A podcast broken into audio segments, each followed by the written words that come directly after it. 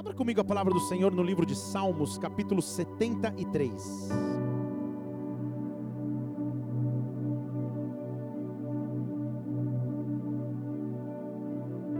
Aleluia. Salmo 73.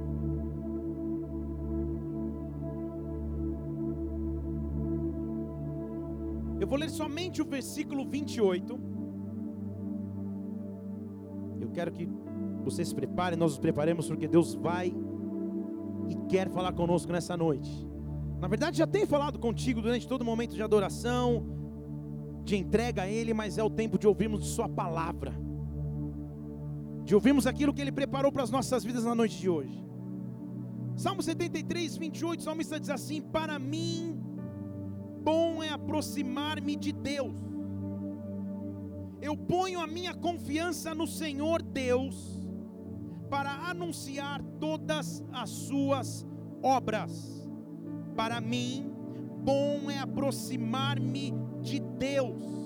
Ponho a minha confiança no Senhor Deus para anunciar todas as suas obras. Feche seus olhos. Já na atmosfera deste lugar, uma glória preparada para derramar-se na hora da palavra.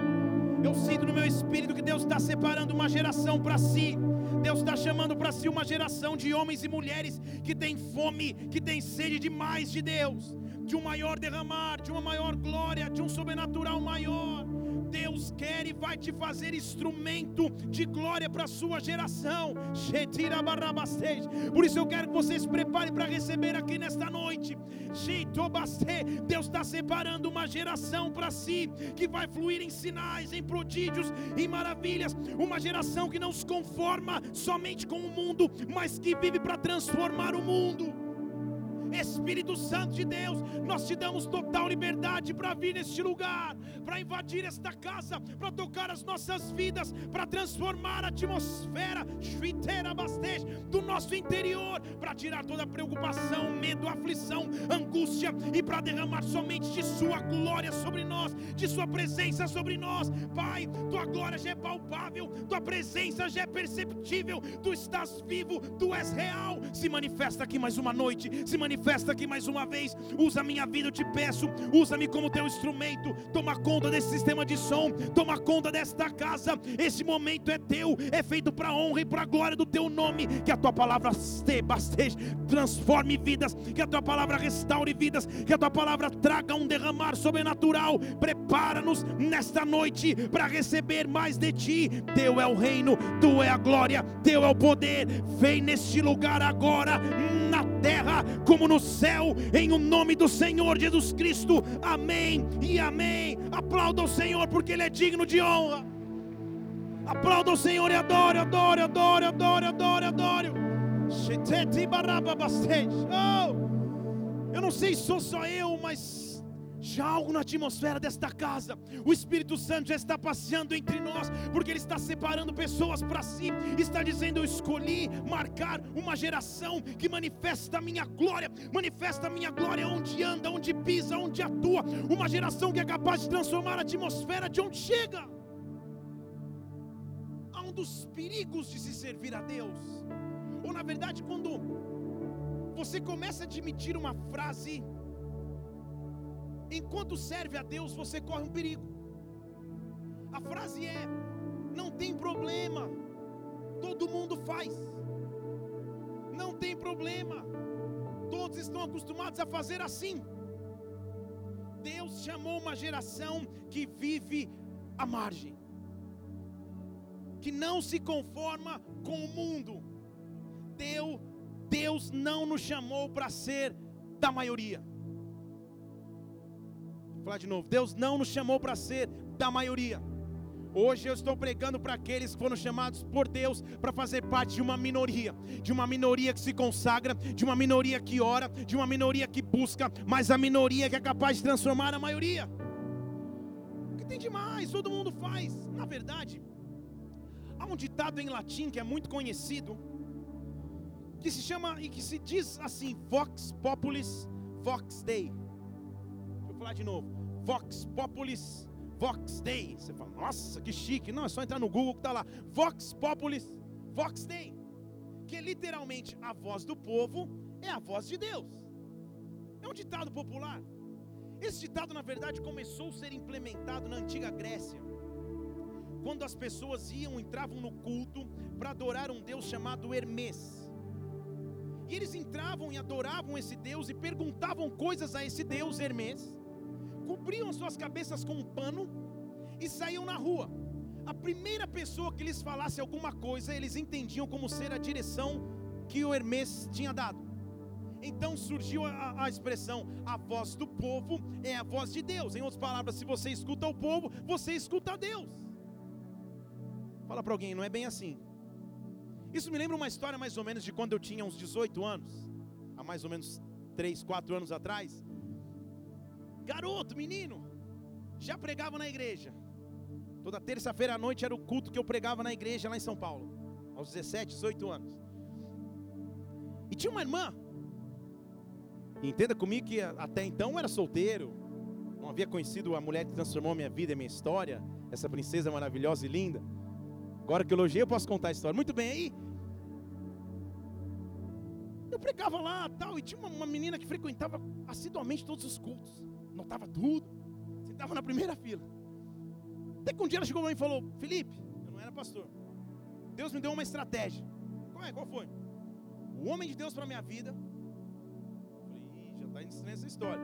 O homem de Deus para minha vida. Eu escrevi um, um bilhete, duas palavras. Coloquei dentro da minha Bíblia.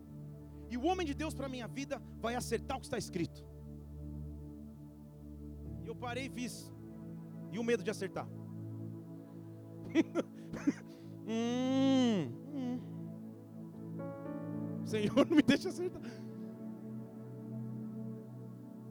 Será que eu, eu perdi o contato com aquela irmã, mas demorou um tempo para eu acertar, pelo que eu sei, viu?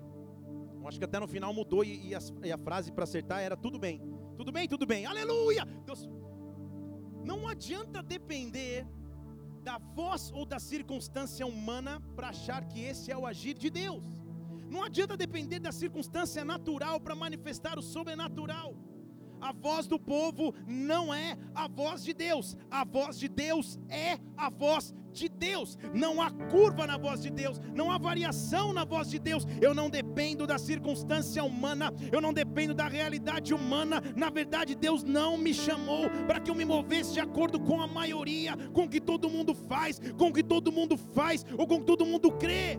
Deus, na verdade, me chamou para pagar um preço para ser uma minoria que manifesta a Sua presença. Mas quando Ele encontra uma minoria que manifesta a Sua presença, quando Ele encontra homens e mulheres dispostos a pagar pagarem o preço, que é manifestar a glória de Deus na terra. Deus está se preparando para derramar. Eu estou dizendo que Deus está inaugurando um tempo de maiores milagres, de maiores prodígios, de maiores maravilhas. Onde está a geração chamada por Deus de minoria, que manifesta a glória na maioria? Levante uma de suas mãos. Deus não te trouxe aqui nessa noite por acaso. Há algo nascendo no teu coração, há uma chama brotando no teu interior. Deus me chamou não para andar conforme conforme a maioria, mas para ser a minoria que manifesta a sua glória. Oh.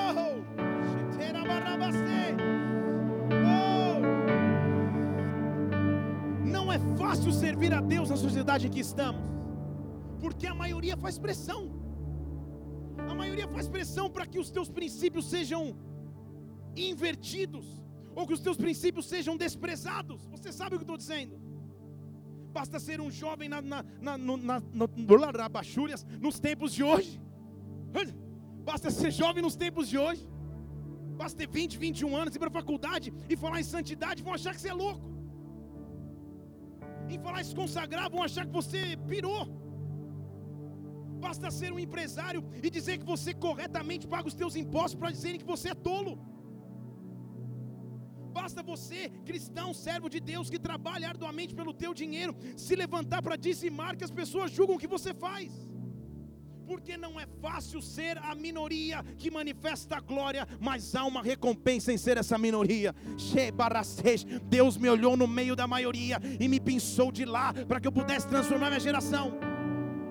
A maioria, na verdade, sempre andou contrário àquilo que Deus estava fazendo. A maioria, em primeiro lugar, desprezou um homem que precisava de ajuda. Em Mateus capítulo 20, versículo 29, a Bíblia mostra uma primeira, um primeiro acontecimento onde a maioria se manifestou. Jesus saía de Jericó e junto com ele seguia uma grande multidão, Mateus 20, 29. Multidão, maioria, fale comigo, maioria. E dois cegos sentados juntos do caminho, vendo, vendo não, né? Ouvindo Jesus, passaram, eram cegos, clamaram: Senhor, filho de Davi, tem compaixão de nós. Senhor, filho de Davi, tem compaixão de nós. Não era qualquer coisa você gritar filho de Davi. Naquela época, para gritar filho de Davi, você tinha que entender a história de quem ele era. Você tinha que lembrar da promessa de Isaías 11 que diz que do tronco de Jessé brotaria um renovo. Não era qualquer pessoa que sabia que Jesus Cristo era o filho de Davi, se não fosse por revelação. Aqueles dois cegos não, cegos não enxergavam, mas na verdade viam que os outros não viam. E eles começaram a gritar na multidão: Filho de Davi, me ajuda, tem compaixão. E a maioria não ligou. A multidão, versículo 31, repreendeu os cegos, na verdade, para que eles se calassem, mas eles começaram a clamar ainda mais alto, dizendo: Senhor, filho de Davi, tem compaixão de nós, Senhor, filho de Davi, tem compaixão de nós. E acontece no versículo 32 que Jesus parou e chamou-os. Deixa eu começar a pregar em português. A multidão todos os dias me pressiona para que eu pare de clamar a maioria todos os dias me pressione para que eu me abandone a minha fé. A multidão de problemas e dificuldades de pessoas que me cercam nos pressionam a cada instante para que eu pare de clamar aquele que é único capaz de resolver. Mas quando no meio da multidão eu não me preocupo mais com o meu orgulho natural, com a minha honra natural, mas eu simplesmente falo: Filho de Davi, me ajuda, Filho de Davi, transforma minha vida, Filho de Davi, intervém em minha causa. Ele para, ele para no meio da multidão. Ele chega para os cegos e fala: Tudo bem, cegos? O que, que vocês querem que eu faça? Aí, fala a verdade. O cego tinha direito de responder: Calma aí, Jesus. Eu estou cego, mas você não está vendo? Eu estou gritando desesperado porque eu estou cego. Você pergunta o que eu quero que eu te faça? Sabe o que Jesus estava dizendo ali? Eu prefiro atender o clamor da minoria do que agradar a multidão. Eu prefiro atender o clamor daquele que deitou a sua vida para ouvir a minha voz e para clamar por intervenção do que atender o clamor da multidão. O que que vocês querem que eu faça? A pergunta não era para os cegos, a pergunta era para a multidão ver o que ele faria pelos cegos. Então, movido de compaixão, ele toca versículo 34 os olhos e imediatamente eles recuperaram a vista e começaram a segui-lo. E imediatamente eles saíram da condição de minoria esquecida e passaram a seguir, ou seja, eram contados entre os discípulos de Jesus Cristo, experimentaram milagres, experimentaram curas, experimentaram sobrenaturalidade. Quando Deus me tira da posição de minoria, quando Deus me tira da posição de esquecimento, quando Deus me pinça no meio da multidão, quando Deus olha para a tua história e você não teria como dar certo se não fosse pela mão de Deus, é porque Ele escreveu o destino de forma diferente. A multidão te pressionava para um lado, a multidão te abandonaria, os teus problemas te deixariam para trás, a tua família te desprezaria, mas houve um Jesus Cristo que parou na caminhada para dizer o que você quer que eu te faça, e nesta noite Ele está aqui neste lugar, Rabacete. nessa noite Ele está aqui neste lugar, perguntando a ti o que você quer que eu te faça, o que você quer que eu te faça. Feche seus olhos, fale com Ele agora, no meio da multidão, Ele te enxerga como indivíduo. O que você quer que eu te faça? Eu te chamei para ser minoria que manifesta a minha glória. Eu não te chamei com as pompas, com as circunstâncias do mundo. Para o mundo talvez você não teria valor algum, mas eu te chamei como minoria para manifestar a minha glória. O que você quer que eu te faça? Eu sinto uma glória de Deus neste lugar. Anjo de Deus passeando nesta casa. Deus não te chamou por acaso. Dê um brado de vitória e aplauda o Senhor neste lugar e adore.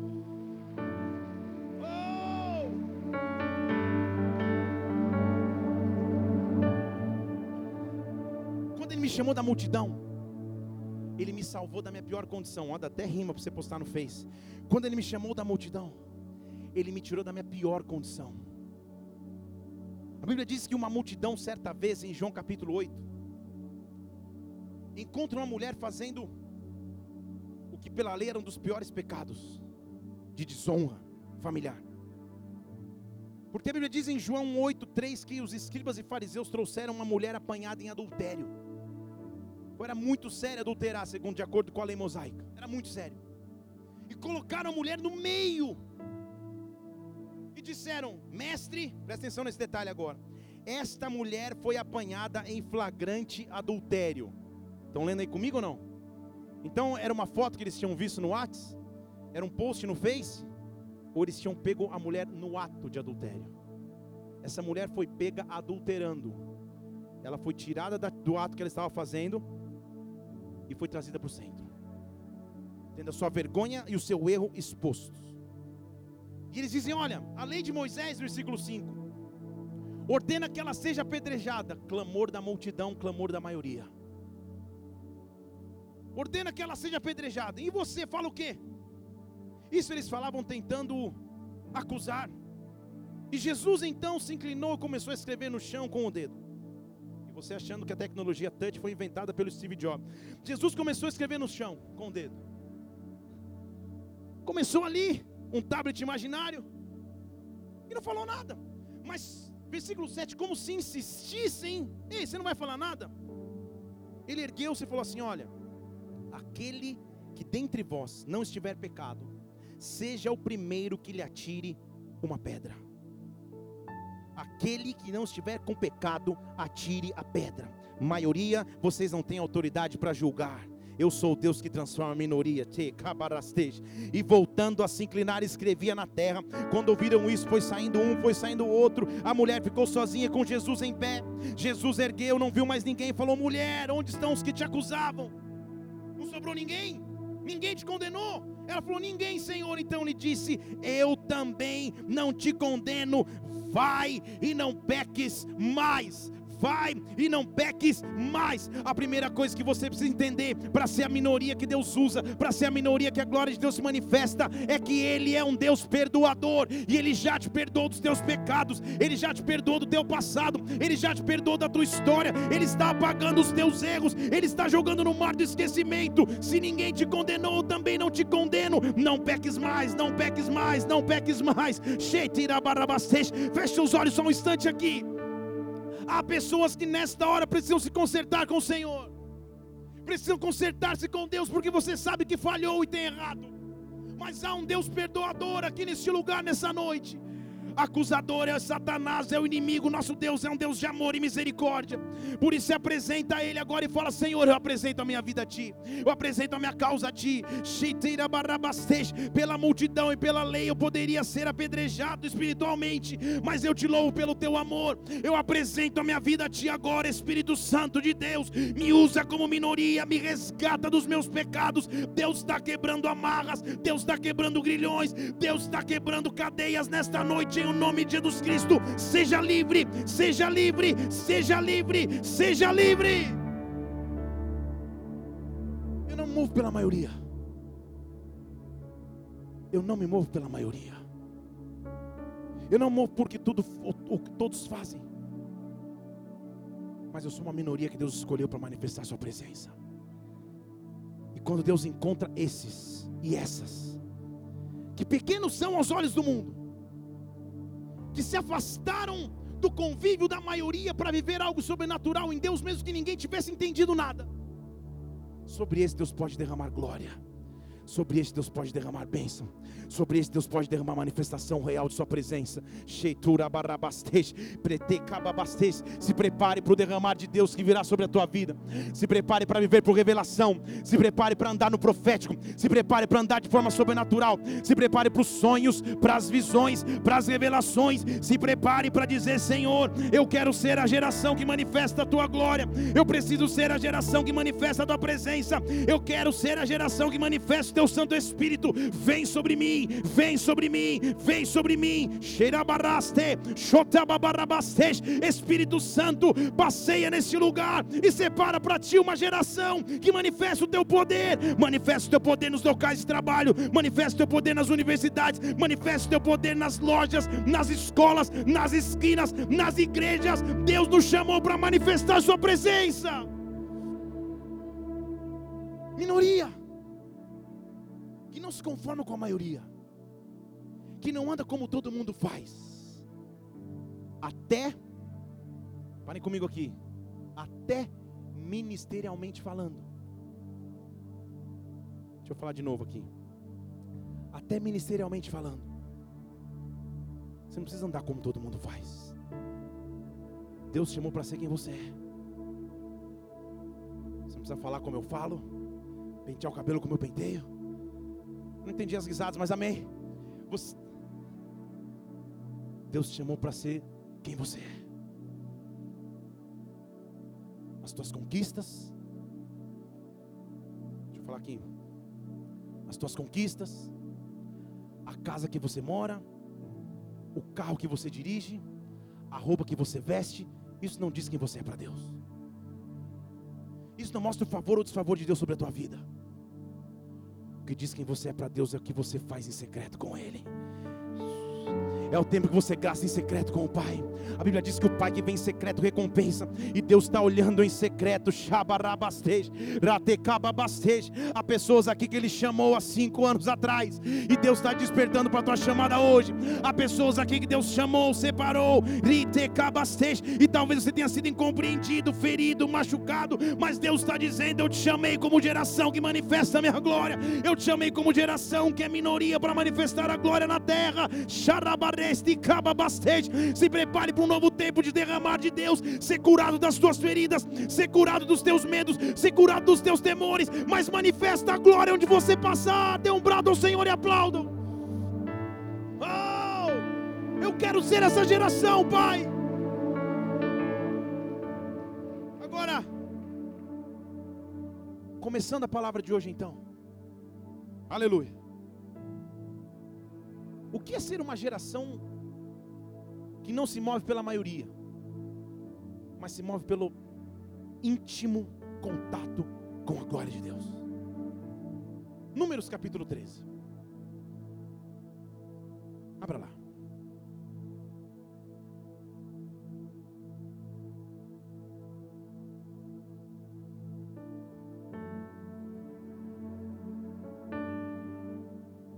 Gostei de você tocando teclado aí hoje, da, da, lá da mesa de som. Sabe você não falando, meu Deus, hoje foi tão espiritual que tinha anjo tocando teclado, não tinha ninguém. Só para você não espiritualizar, o cara está lá atrás. Números capítulo 13. Versículo 1 era um, era um momento crucial na história de Israel. Era um momento onde todas as promessas de Deus para esse povo se casavam desde o momento em que ele chamou Moisés lá em Êxodo 3, na sarça ardente que queimava, que ardia, mas não queimava. Quando ele traz as pragas no Egito, sai, tira o povo, passa no mar. Era um momento crucial na história, porque eles haviam sido prometidos uma terra que manava leite e mel, uma terra que nenhum homem havia experimentado. E nós estamos no momento que prepara a conquista para esta terra. Então Deus chega em Números 13 e diz a Moisés: Moisés, versículo 1: Envia homens para espiar a terra de Canaã, que eu hei de dar aos filhos de Israel. Deixa eu ler de novo. Que eu hei de dar aos filhos de Israel. Deixa eu ler mais uma vez. Que eu hei de dar aos filhos de Israel. Deus mente em suas promessas, sim ou não? Deus sabe o que faz quando promete as coisas em nossas vidas. Então, antes de começar o projeto, Deus diz assim: Moisés, pega espiões, manda para a terra que eu vou dar. Não é que talvez eu dê, ou que se talvez a circunstância estiver favorável eu dê, eu vou dar.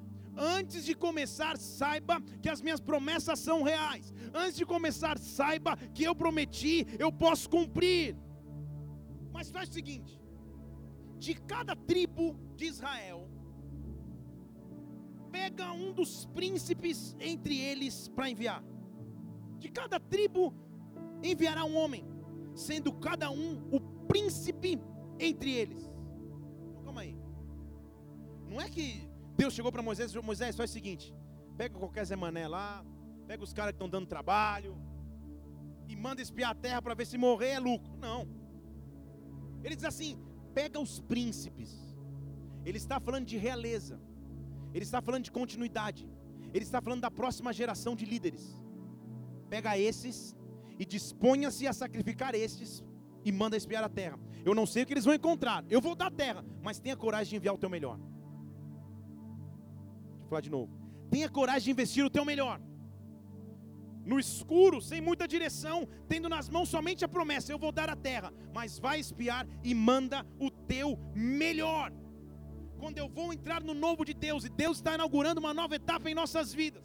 Deus está inaugurando uma nova etapa onde a glória dele vai se manifestar de forma sobrenatural. Quando eu entro no novo de Deus, eu entrego o meu melhor. Então pensa na convocação da seleção brasileira ou da seleção israelense. Moisés se reúne e convoca os melhores. Versículo 3 diz: Moisés enviou-os do deserto de Parã, segundo a ordem do Senhor. Todos eles eram homens principais dentre os filhos de Israel. Aí olha a, a, seleção. Esses são seus nomes: da tribo de Rubens, Samua, da filho de Zacur, filho de Zacur, da tribo de Simeão, Safate, filho de Ori, da tribo de Judá, Caleb, da tribo de Judá, Caleb, da tribo de Judá, Caleb, filho de Jefoné, da tribo de Sacar, Ioal, filho de José, da tribo de Efraim, Oséias, filho de Num, da tribo de Benjamim, Pauti, filho de Rafu, da tribo de Zebulon, Gadiel, filho de Soti, da tribo de José, da, tribo de José pela tribo de Manassés, Gade, filho de Susi, da tribo de Damiel, filho de Gemali, da tribo de Aser, Setur, filho de Micael, da tribo de Naphtali, Nabi, filho de Vofsi, da tribo de Gade, Jeuel, filho de Maqui. Você que está grávida, que tem, quer dar um nome bíblico para seu filho, está aí, ó. Várias opções. Para que você não escolha. Então ele, ele, ele, ele, ele elenca a seleção aí, do 1 ao 11, do 1 ao 12, no caso, todos. Ele dá nome, são os príncipes, os top, os melhores do povo.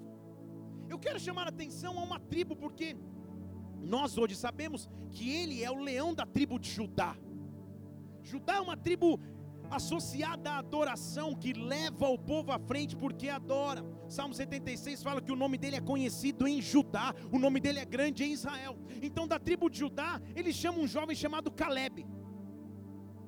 Mas calma aí, se você conhece um pouco essa história, parece que está faltando alguém aí na seleção. Porque chamou todo mundo, mas não tem. Caleb talvez eu conheça, mas nenhum outro nome eu conhecia. E se eu ler um pouco dessa história, não é assim essa história. O que está acontecendo? Antes da batalha, presta atenção aqui comigo. Antes da batalha, Deus vai te fazer andar no profético. Você entendeu? Antes da batalha, Deus vai te fazer andar no profético. Deus vai te fazer enxergar aquilo que ninguém enxerga e profeticamente você vai começar a andar com uma vantagem.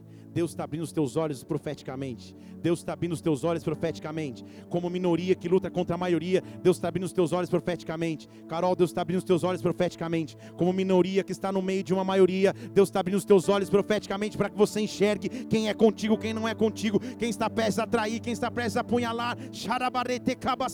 Antes de ir espiar a terra, haja profeticamente. Deus está abrindo os teus olhos a pessoas que entraram nessa noite esperando de Deus uma resposta, buscando de Deus direção, buscando de Deus rumo. Deus está abrindo os teus olhos profeticamente. É no teu tempo individual com Deus que Ele vai te mostrar o caminho a seguir. Isso é andar no profético.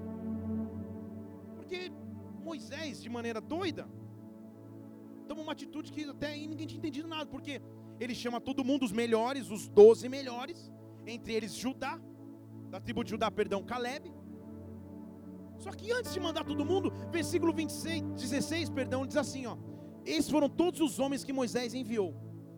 Mas Oséias, filho de Num, Moisés deu o nome de Josué.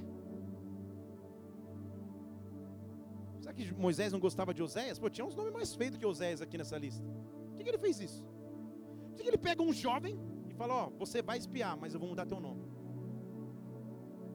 Moisés estava enxergando o que ninguém enxergava. Deixa eu falar aqui para esse lado. Moisés estava enxergando potencial onde ninguém via potencial. Moisés estava enxergando o futuro porque ele vivia no profético.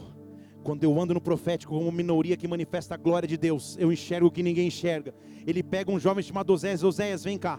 Eu vou mudar o teu nome. A partir de agora, seu nome é Josué. Vai. O que isso tem a ver? Oséias em hebraico significa salvação. Salvação. Então já era bonito, vou mandar o salvação. Mas presta atenção comigo.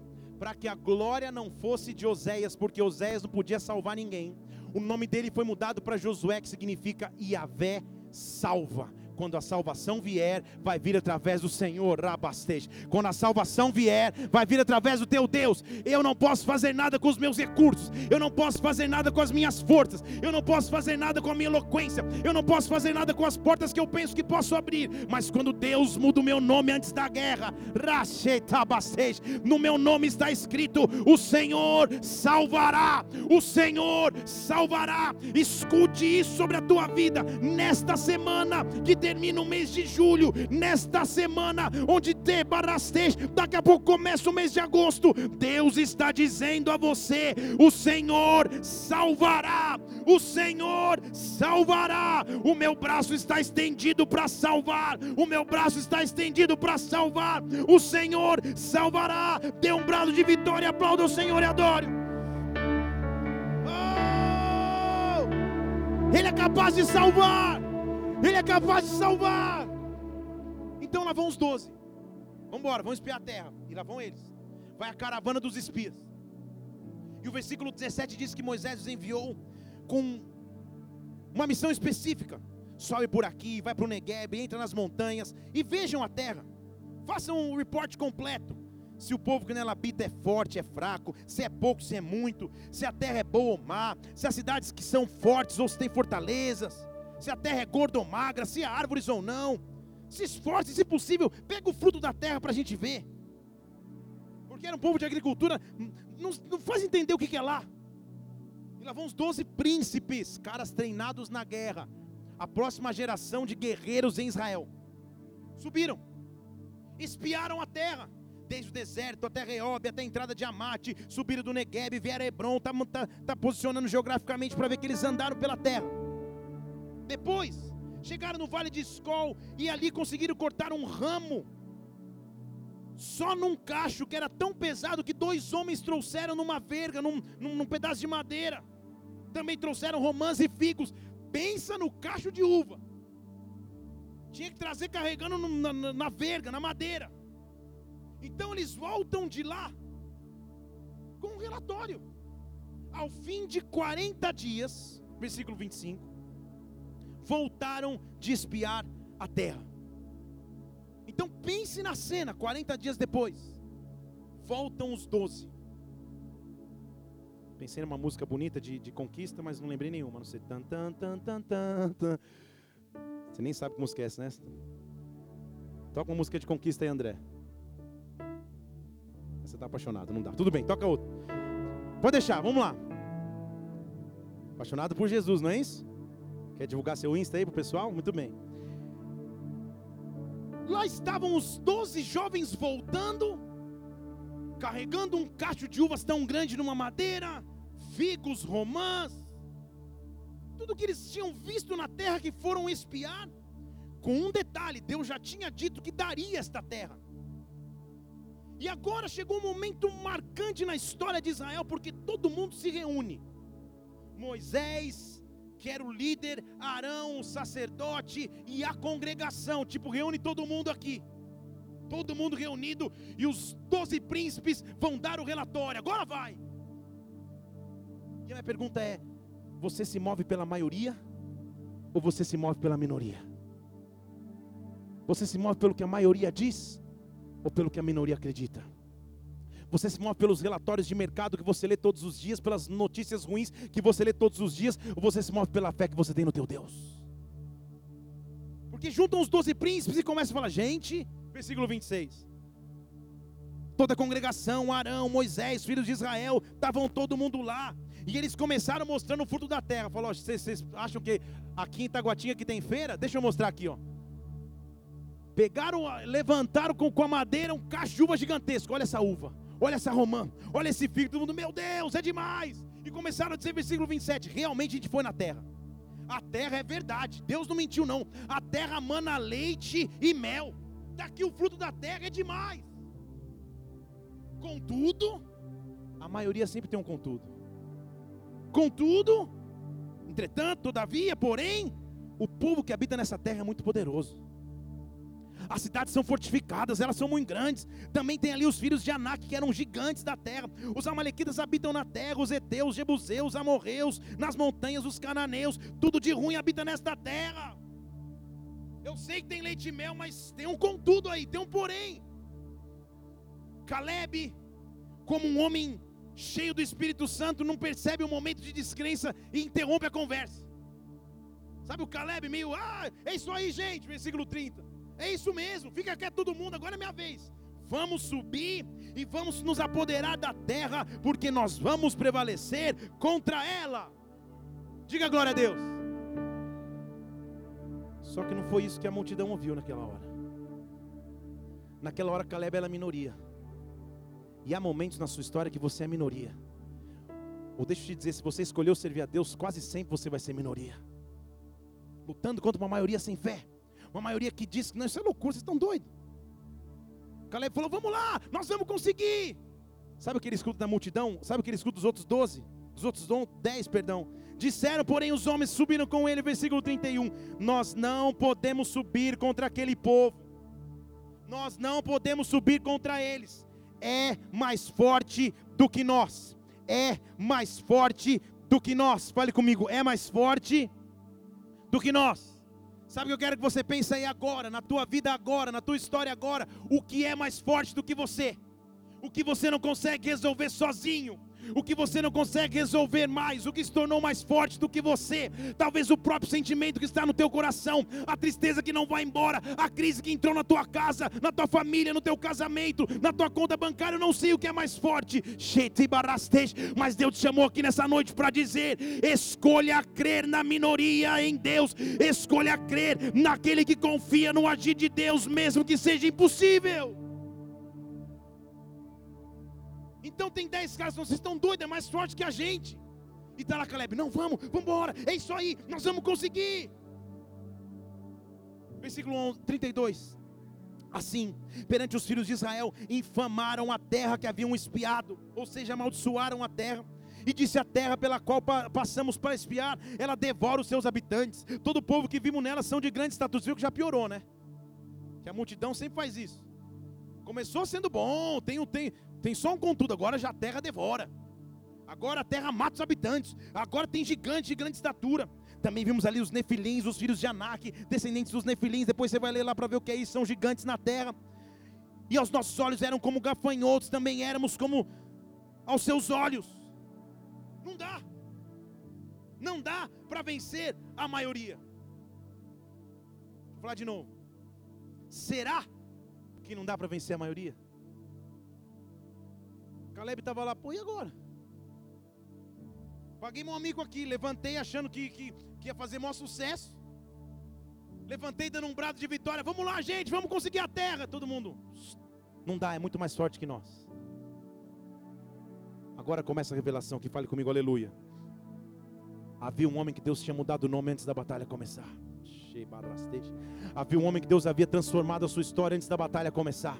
Havia um homem que Deus tinha marcado o destino antes dele espiar a terra. Havia um homem que tinha sido marcado por Deus porque tinha história com Deus. Eu estou pregando para homens e mulheres que em algum momento da sua história o seu nome já foi transformado. O seu nome era tristeza, Deus transformou para salvação. O seu nome era fracasso, Deus transformou para vitória. O seu nome era apatia, Deus transformou para glória. Se você está aqui ao som de minha voz, é porque Deus já transformou a tua vida em alguma forma. E nesta hora, diante do próximo obstáculo, eu não vou me mover pela maioria. Eu não não vou me mover pelo que o povo diz, eu vou me mover pela glória, pela presença de uma minoria em Deus.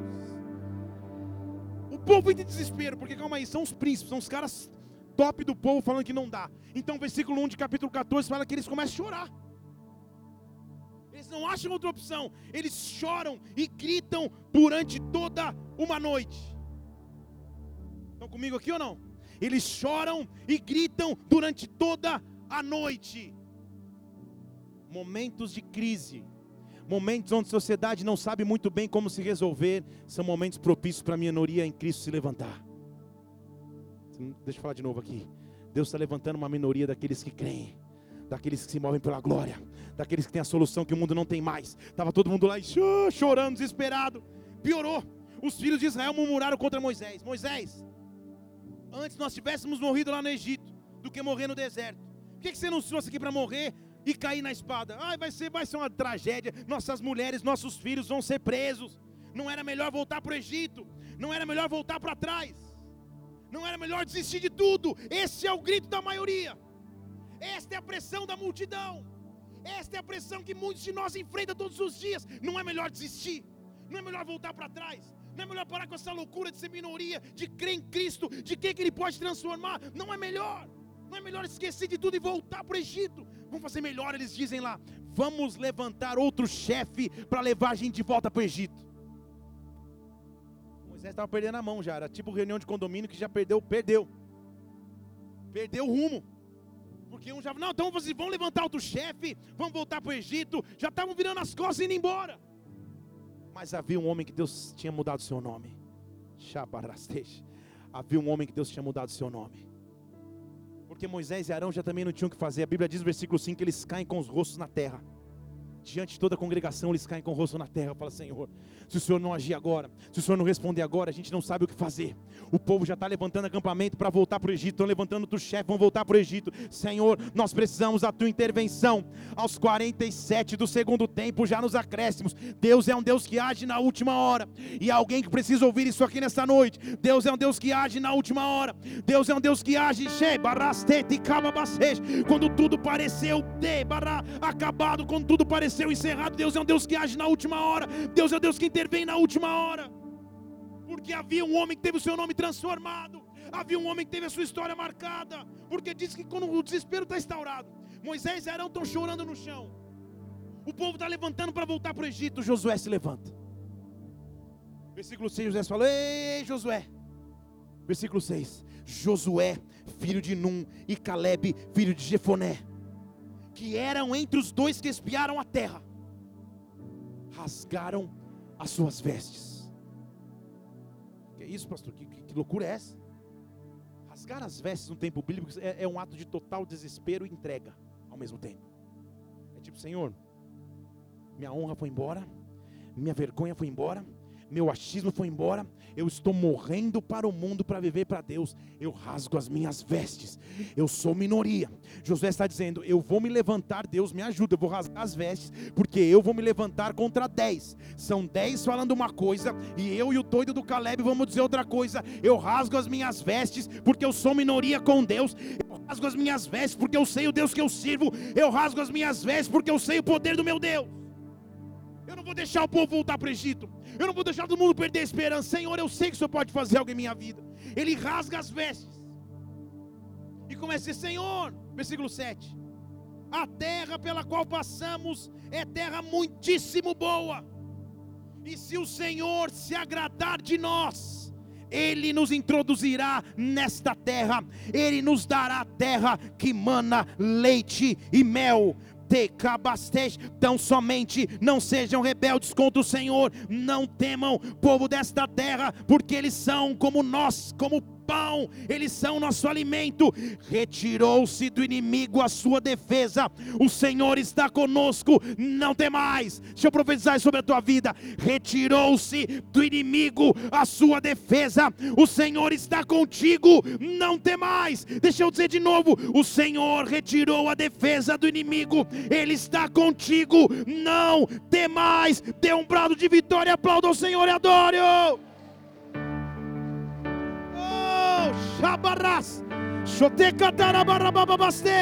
Oh! Mas Deus, até agora, tudo que eu tenho são palavras de fé. Tudo que eu tenho são afirmações de fé de, de um homem que foi marcado por Deus. O que faz a diferença para a minoria?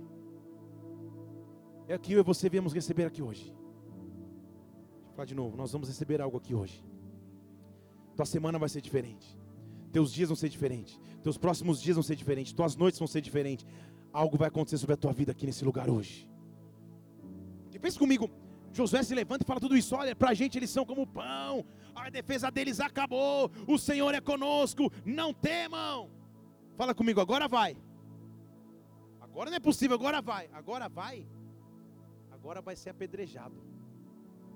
Porque o versículo 10 diz assim: que quando eles escutaram isso, toda a congregação preparou para que eles fossem apedrejados.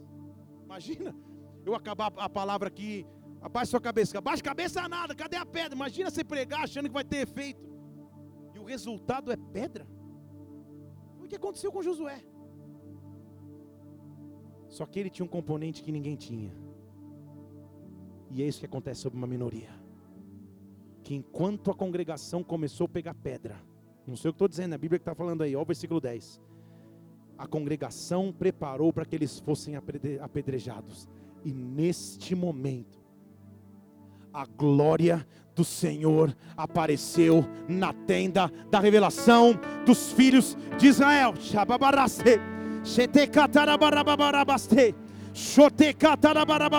Aplauda o Senhor, aplauda o Senhor, aplauda o Senhor, aplauda o Senhor, aplauda o Senhor, aplauda o Senhor, aplauda, aplauda, aplauda, exalte, exalte. Então calma aí, quer dizer que quando o inimigo está com as pedras nas mãos, quando a congregação está com as pedras nas mãos e não há mais resposta, não há mais o que fazer, a resposta passa a ser a manifestação da glória de Deus.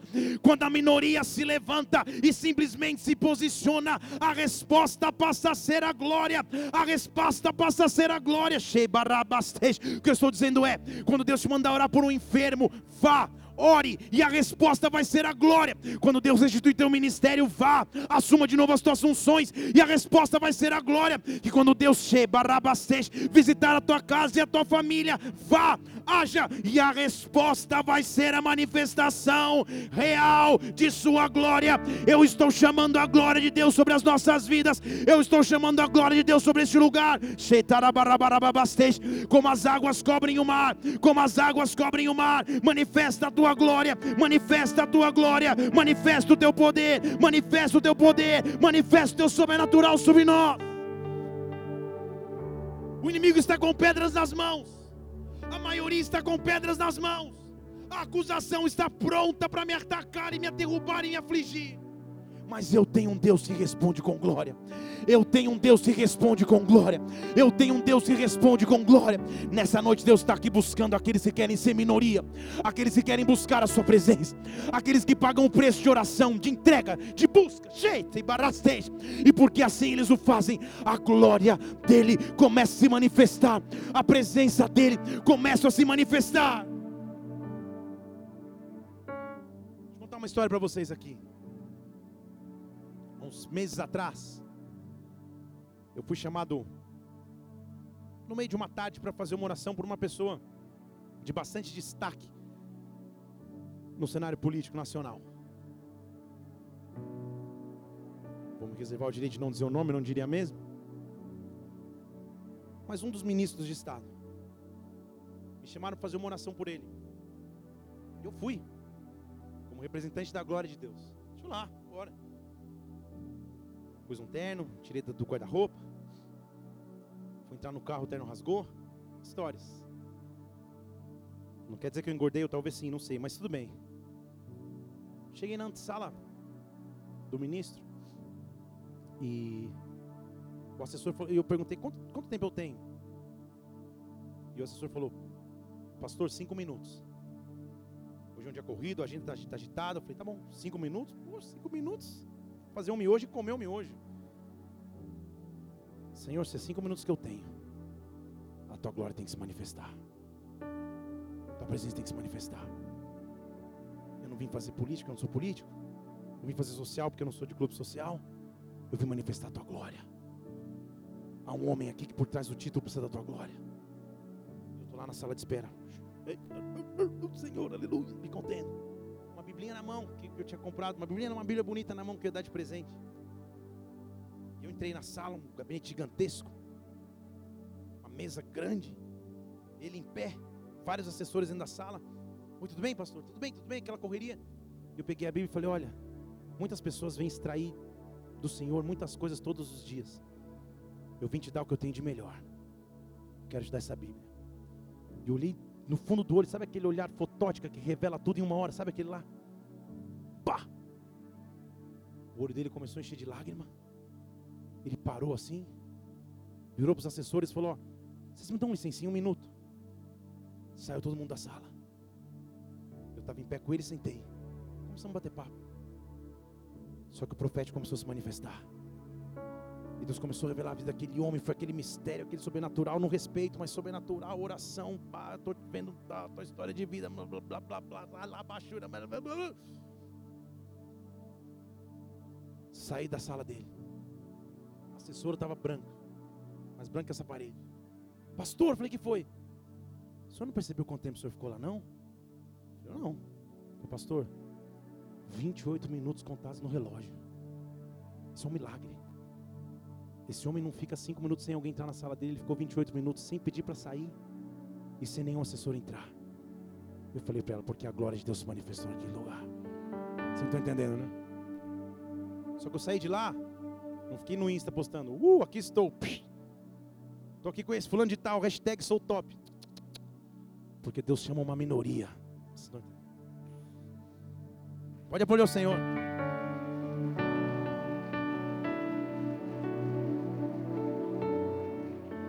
Deus chama uma minoria para manifestar a glória sobre uma maioria. Eu quero que algumas pessoas desse lugar aqui comecem a se preparar, porque Deus vai te colocar diante de mesas de poderosos. Deus vai te colocar diante de lugares cheios, de influenciadores. E ali você não tem outra opção a não ser manifestar a glória.